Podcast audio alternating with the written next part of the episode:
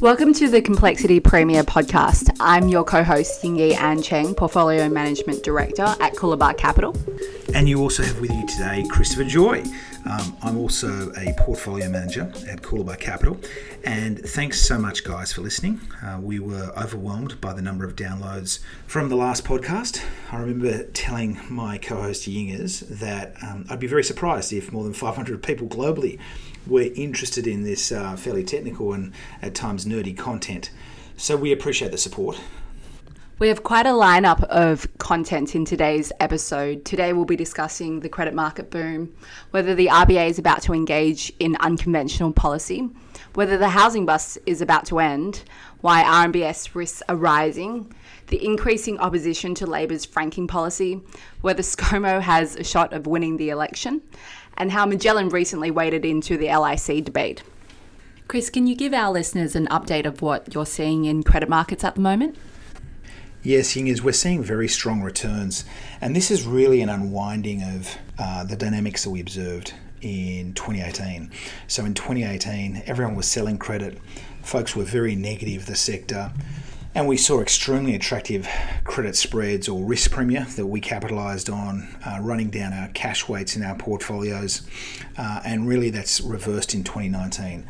We've seen a massive credit rally, huge spread compression, Uh, and we are building up cash in our portfolios and taking profits on those assets we acquired in twenty eighteen. Just to talk to some specific um, numbers uh, to put this in practical context, I should stress these are not retail products, they're not publicly available, um, so I'm not um, trying to offer anything uh, particularly here, but um, for example, in one of our institutional hybrids mandates, in the twelve months to uh, March twenty nineteen, that is up eight point eight percent franked um, versus the hybrids index at six point nine percent franked. That's the Evans and Partners index. Uh, in April, we've seen very strong performance again, so up another eighty to ninety basis points in April alone over the first twenty-four days of the month. Um, in our investment grade portfolios, so not hybrids portfolios, hybrids are only a very small percentage of the uh, circa three billion dollars we run. The same story is sort of played out. So I think uh, in our composite bond mandate, that is an insto product not available uh, to retail investors, uh, that was up nine point one four percent in the twelve months to March. Um, versus the comp bond index at seven point two percent. Now that's only investment grade credit, uh, so that, that is to say bonds rated from triple B to triple A. And this uh, looks like continuing for the foreseeable future, this uh, unwinding of uh, the unusually attractive uh, credit risk premia that we saw in twenty eighteen, particularly if the R B A cuts the cash rate and that search for yield dynamic intensifies, which we'll talk about, Yingers. And um, also, of course, if, as is our central case, we see Trump and Xi uh, finally resolve their trade dispute. Um, we've been very sanguine about global growth. Uh, listeners will know that we have sought to fade the dip in growth in Q four, and we've certainly seen in Q one pretty good partial data. U S G D P growth reported at three point two percent annualized in Q one, beating every single forecast. Consensus was at two percent. And I think that's going to be positive uh, for technicals and credit more generally uh, if the momentum continues to intensify. Chris, you wrote in the A F R this week that industry participants believe the central bank and banking regulator are considering a targeted alternative to a cut to the official cash rate, which would involve lowering the minimum seven and a quarter percent interest rate banks use when assessing a home loan borrower's repayment capacity by fifty basis points to six point seven five percent. This would improve the average home buyer's borrowing capacity by more than five percent and increase demand in the weak housing market, which was a key driver of the low March quarter inflation numbers. You know, newly built house price inflation declined by zero point two percent there, while rental inflation was very soft at zero point one percent. In December two thousand fourteen, the Australian Prudential Regulation Authority, otherwise known as APRA, introduced the minimum seven percent interest rate on all home loan serviceability tests as a part of its suite of macroprudential constraints to cool housing activity, which ultimately precipitated the correction that commenced in late two thousand seventeen. According to mortgage brokers, more than ninety percent of banks apply a further zero point two five percent buffer to this minimum benchmark. With Australia's ten-year government bond yield only one point eight percent, financial markets are not pricing in any material R B A rate hikes for a decade. You know, this yield proxies the average R B A cash rate over the next ten years plus a term premium to compensate for interest rate volatility. So, Chris, why would the R B A be thinking about this?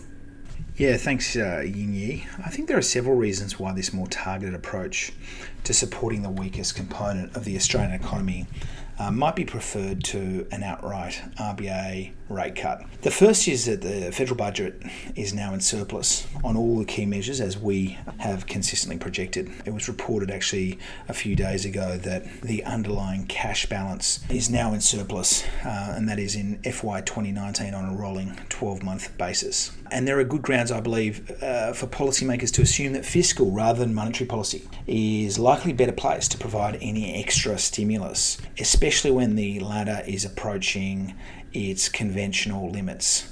Um, then, of course, inevitable pork barrelling as part of the looming election, I think probably further reinforces the case for the R B A to wait and see what role fiscal policy can play in the outlook.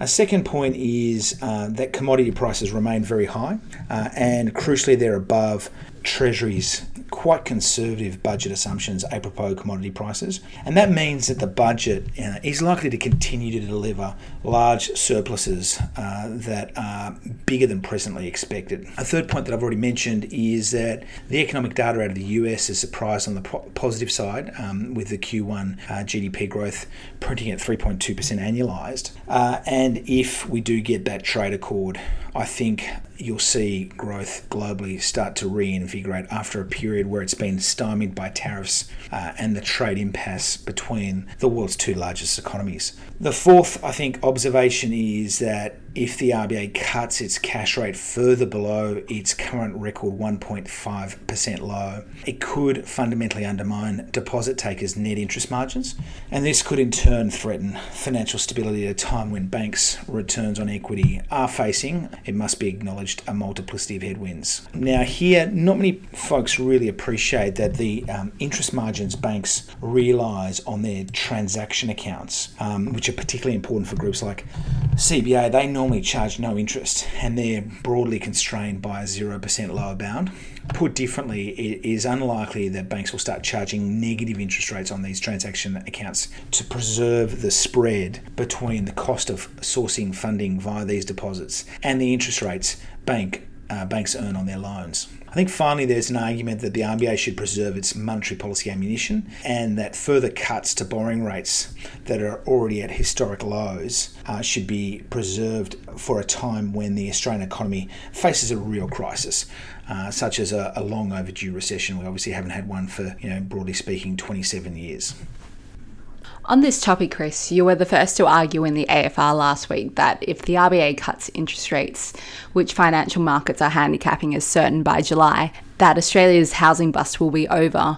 The R B A's own internal research estimates that a one percentage point reduction in the cash rate would boost house prices by twenty-eight percent, assuming it is fully passed on by banks and that borrowers consider the change permanent. Your column was the first to flag a r- radical reduction in bank funding costs and predict that banks would start unilaterally lowering home loan rates, doing some of the heavy lifting for the R B A. We faded the blowout in these funding costs in two thousand eighteen by buying exceptionally cheap assets linked to them. The bank bill swap rate, otherwise known as B B S W, which proxies the major bank's short-term borrowing costs and longer-term major bank credit spreads, have both compressed sharply since two thousand eighteen. The previously dislocated secured cost of borrowing, as represented by the rate at which banks can repo assets with the R B A, which is another form of short-term borrowing, has also normalised. Finally, there's been a dramatic decline in long-term risk-free rates, as illustrated by the astonishing one point one four percentage point drop in Australia's ten-year government bond yield to one point seven nine percent since its February twenty eighteen peak. It recently hit an all-time low. This has two crucial consequences. First, as we forecast, and some folks try to dismiss at the time, banks have started cutting interest rates out of cycle. N A B, C B A, Westpac, Bank of Queensland, Bendigo and Adelaide, Macquarie and M E have all slashed fixed rate home loan costs by substantial margins. A second ramification is that the R B A should be able to bank on close to full pass-through of its own target cash rate changes, especially considering the contemporary political constraints. But should the R B A cut rates, and what, if any, impact will this have on the election, Chris? Yeah, interesting question, Yingers. Um, we've certainly repeatedly argued that the one thousand three hundred sixty-two staff in Martin Place can be overcome by, quote-unquote, relevance deprivation syndrome.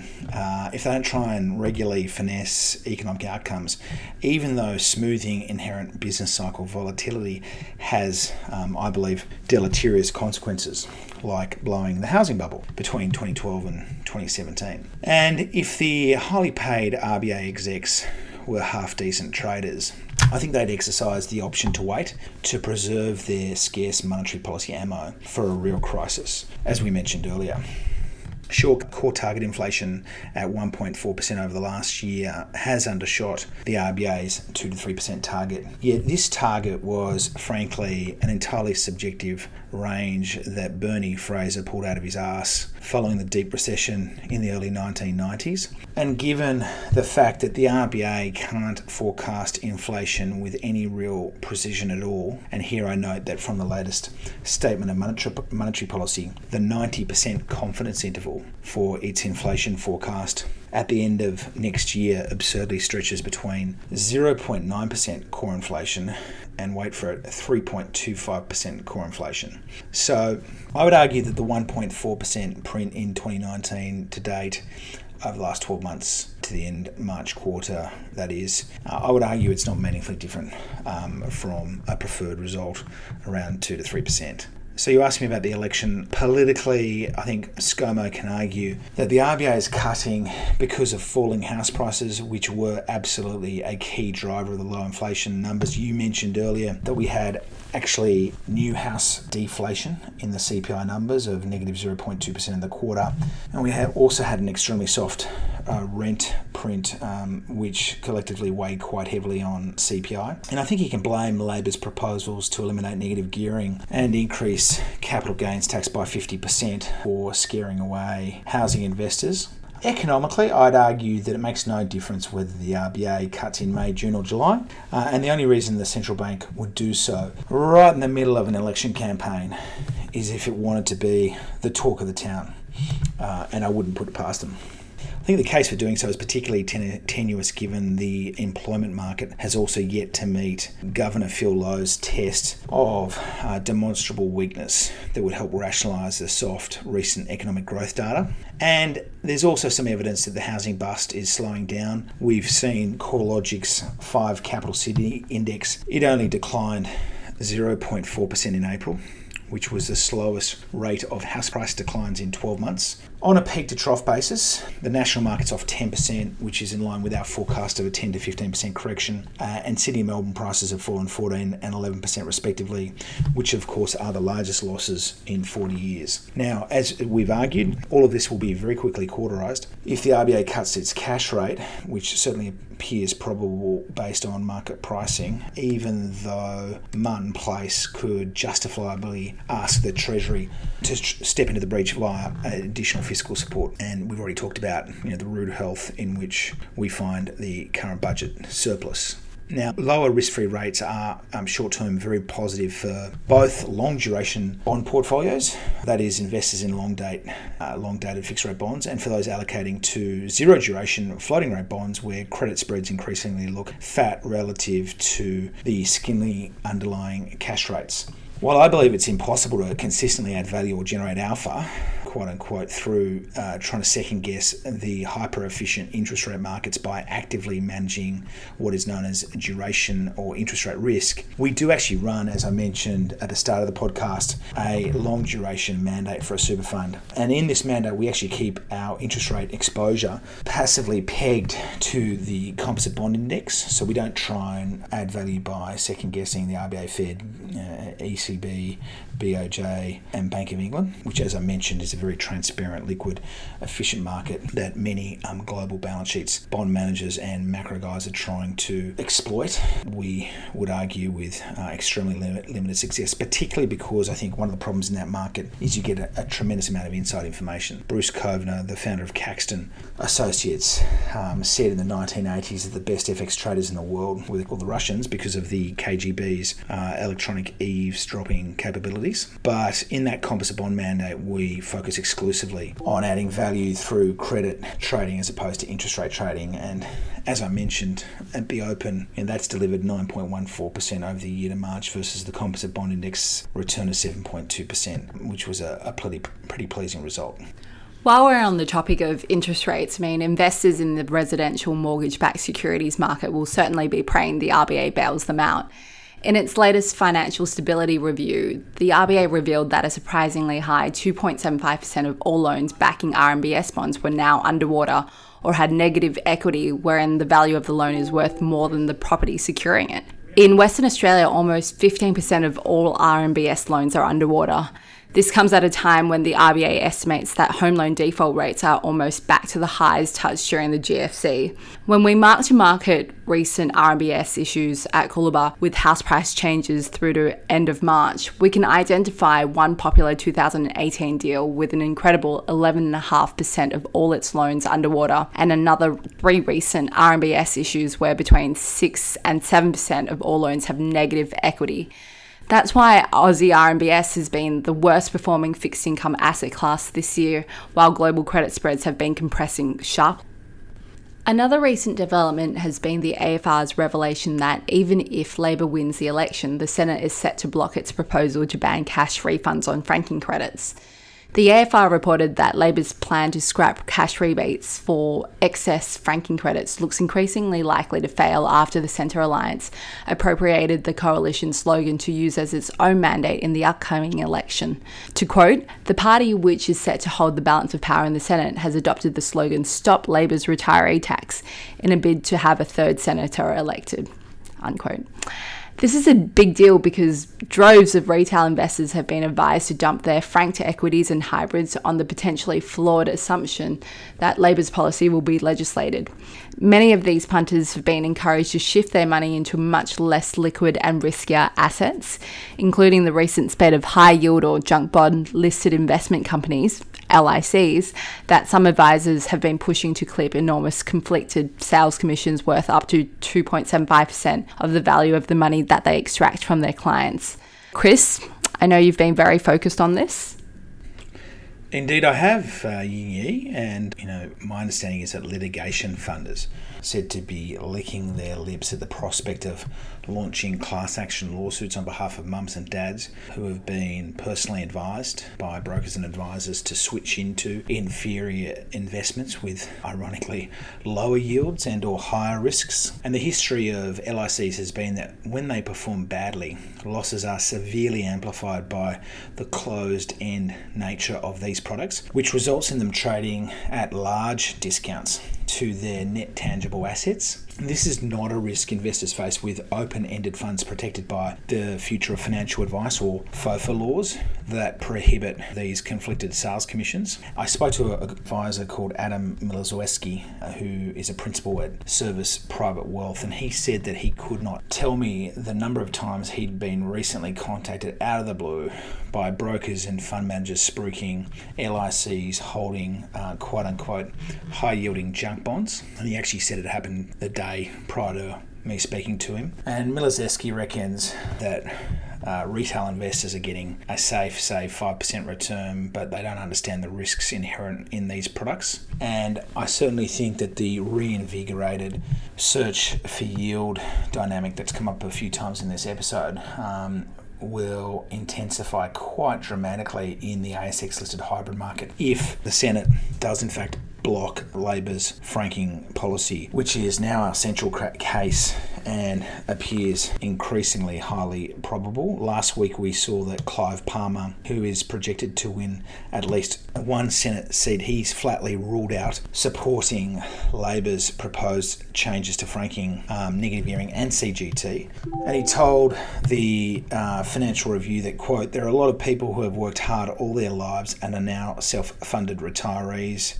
They won't be self-funded retirees after Labor's policy. Uh, as you noted, the balance of power in the Senate should be held by the Nick Xenophon-aligned Centre Alliance, and I spoke to the representative of the Centre Alliance, a uh, senator by the name of Rex Patrick, uh, and he told me that the Centre Alliance was absolutely committed to opposing Labor's franking policy and protecting retirees uh, from it. Crucially, he said that in any negotiations with Labor over over whether the policy is passed, that the Centre Alliance is also emphatically opposed to any form whatsoever of retrospectivity, that is, uh, changing the rules and punitively hurting folks who have bought hybrids in their self-managed super funds and equities and have expected to claim cash refunds on the franking credits. So the only possibility is a grandfathered policy, uh, which I think would also be very positive for the existing sector.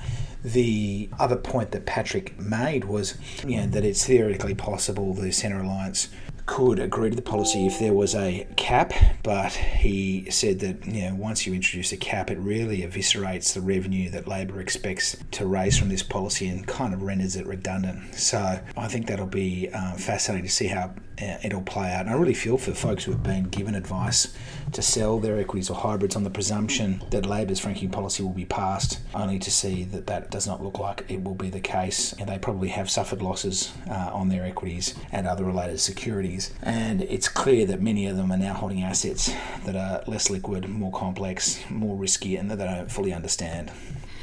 Yeah, and it's funny how most political insiders and journalists are utterly convinced that Scott Morrison has zero chance of winning the election, which is echoed in current betting odds that place him as a rank underdog.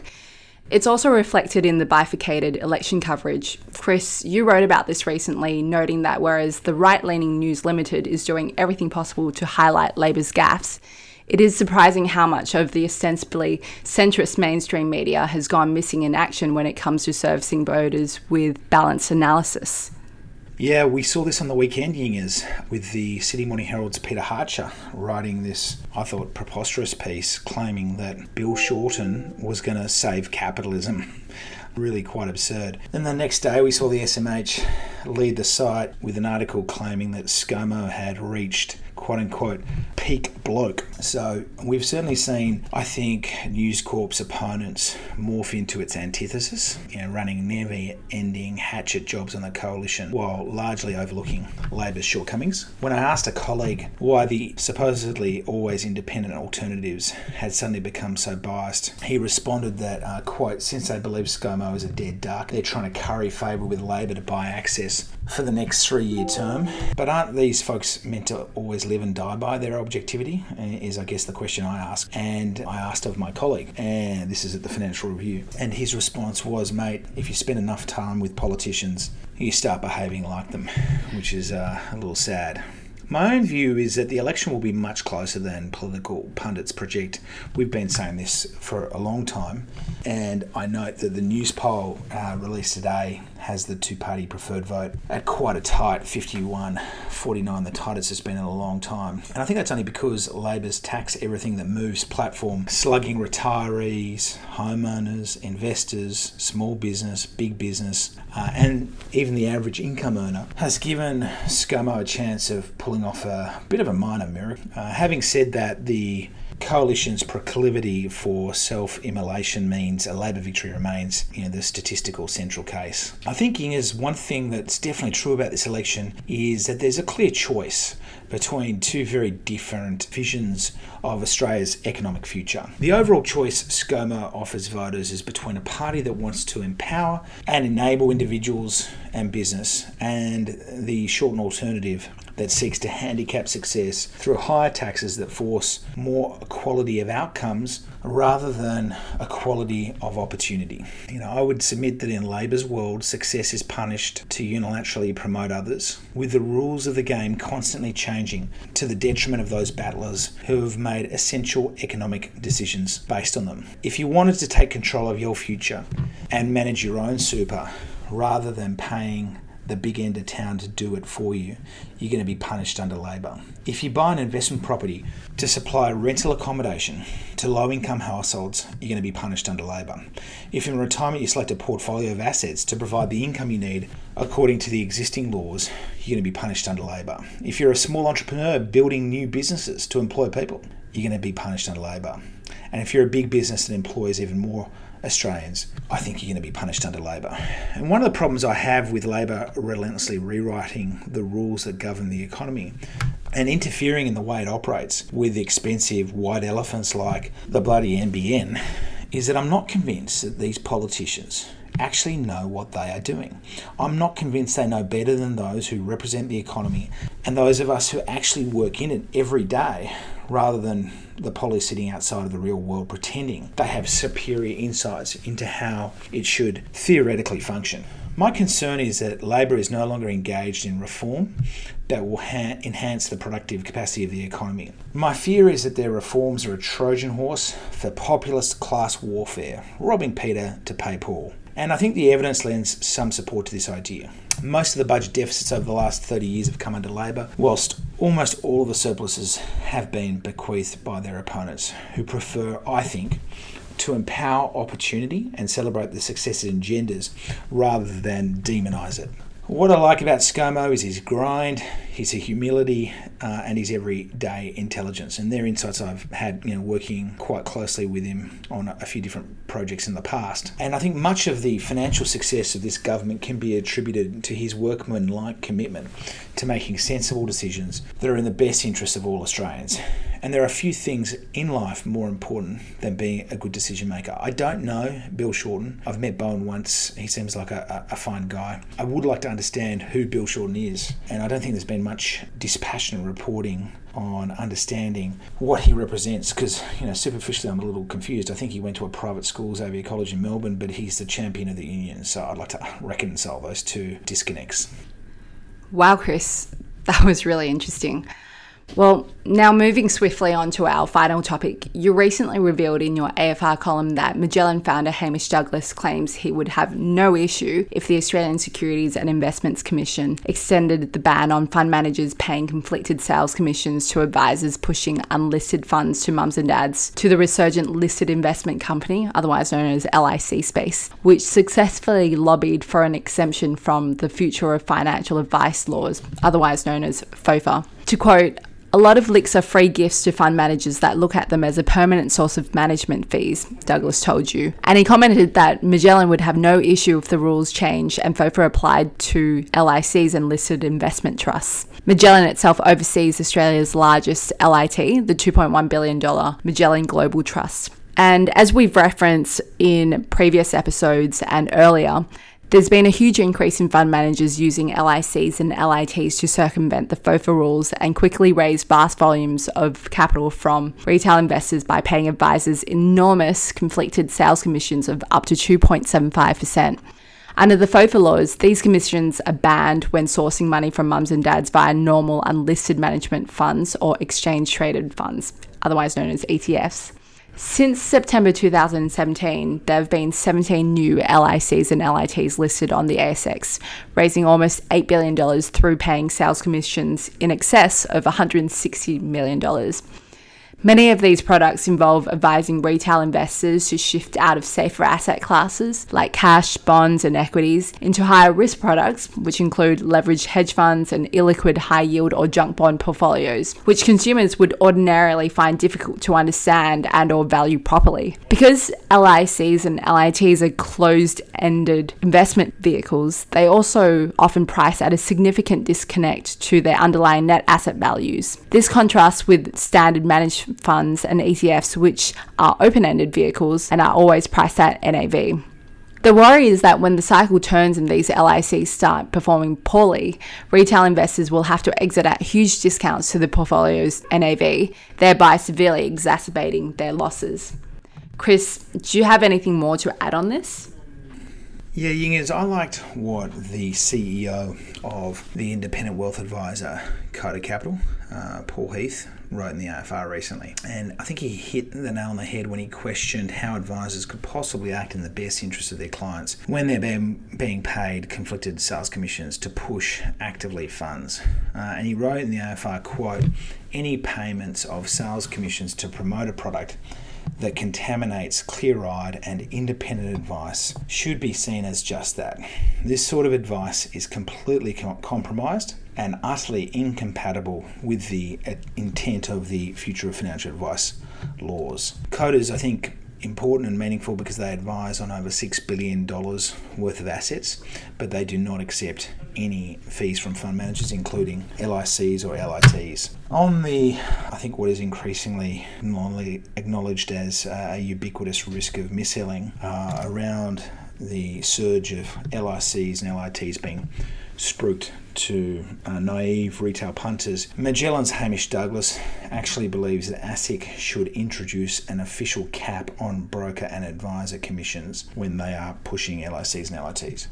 So we know that joint lead managers on recent L I C and L I T transactions can earn as much as two point seven five percent of the value of the money they convince consumers to invest in these complex products. And Douglas thinks that this should be capped at no more than what a broker earns on a normal secondary market share purchase or sale, which is around zero point two five percent to zero point five percent today. This would ensure that advisors are compensated for doing the work of highlighting the opportunity to their clients without creating the current extreme incentives to push products in a boiler room fashion over a short period of time. I guess, you know, the Paul Heath counter-argument is that any conflicted commission is incompatible with independent and uncompromised advice. So really, uh, I think that brings us to an end uh, for this episode, Yingyi. Thanks of Thanks to those of you who have uh, persevered and listened, and again, we appreciate uh, your engagement and interest. Uh, always keen to get feedback, so if you ever want to email myself or Yingyi, the easiest way is to try info at coolabah capital dot com. Alternatively, you can go to the website and please uh, listen to the disclaimer. Thank you. This podcast does not provide financial advice. It is not an invitation to invest in any financial product, and the information in it should not be relied on for any decisions. All views expressed represent the personal opinions of the speaker and do not represent the view of any other party. If this recording contains reference to any financial products, that reference does not constitute advice or a recommendation and should not be relied upon. Listeners in Australia are encouraged to visit the money smart dot gov dot a u website to obtain information regarding financial advice and investments.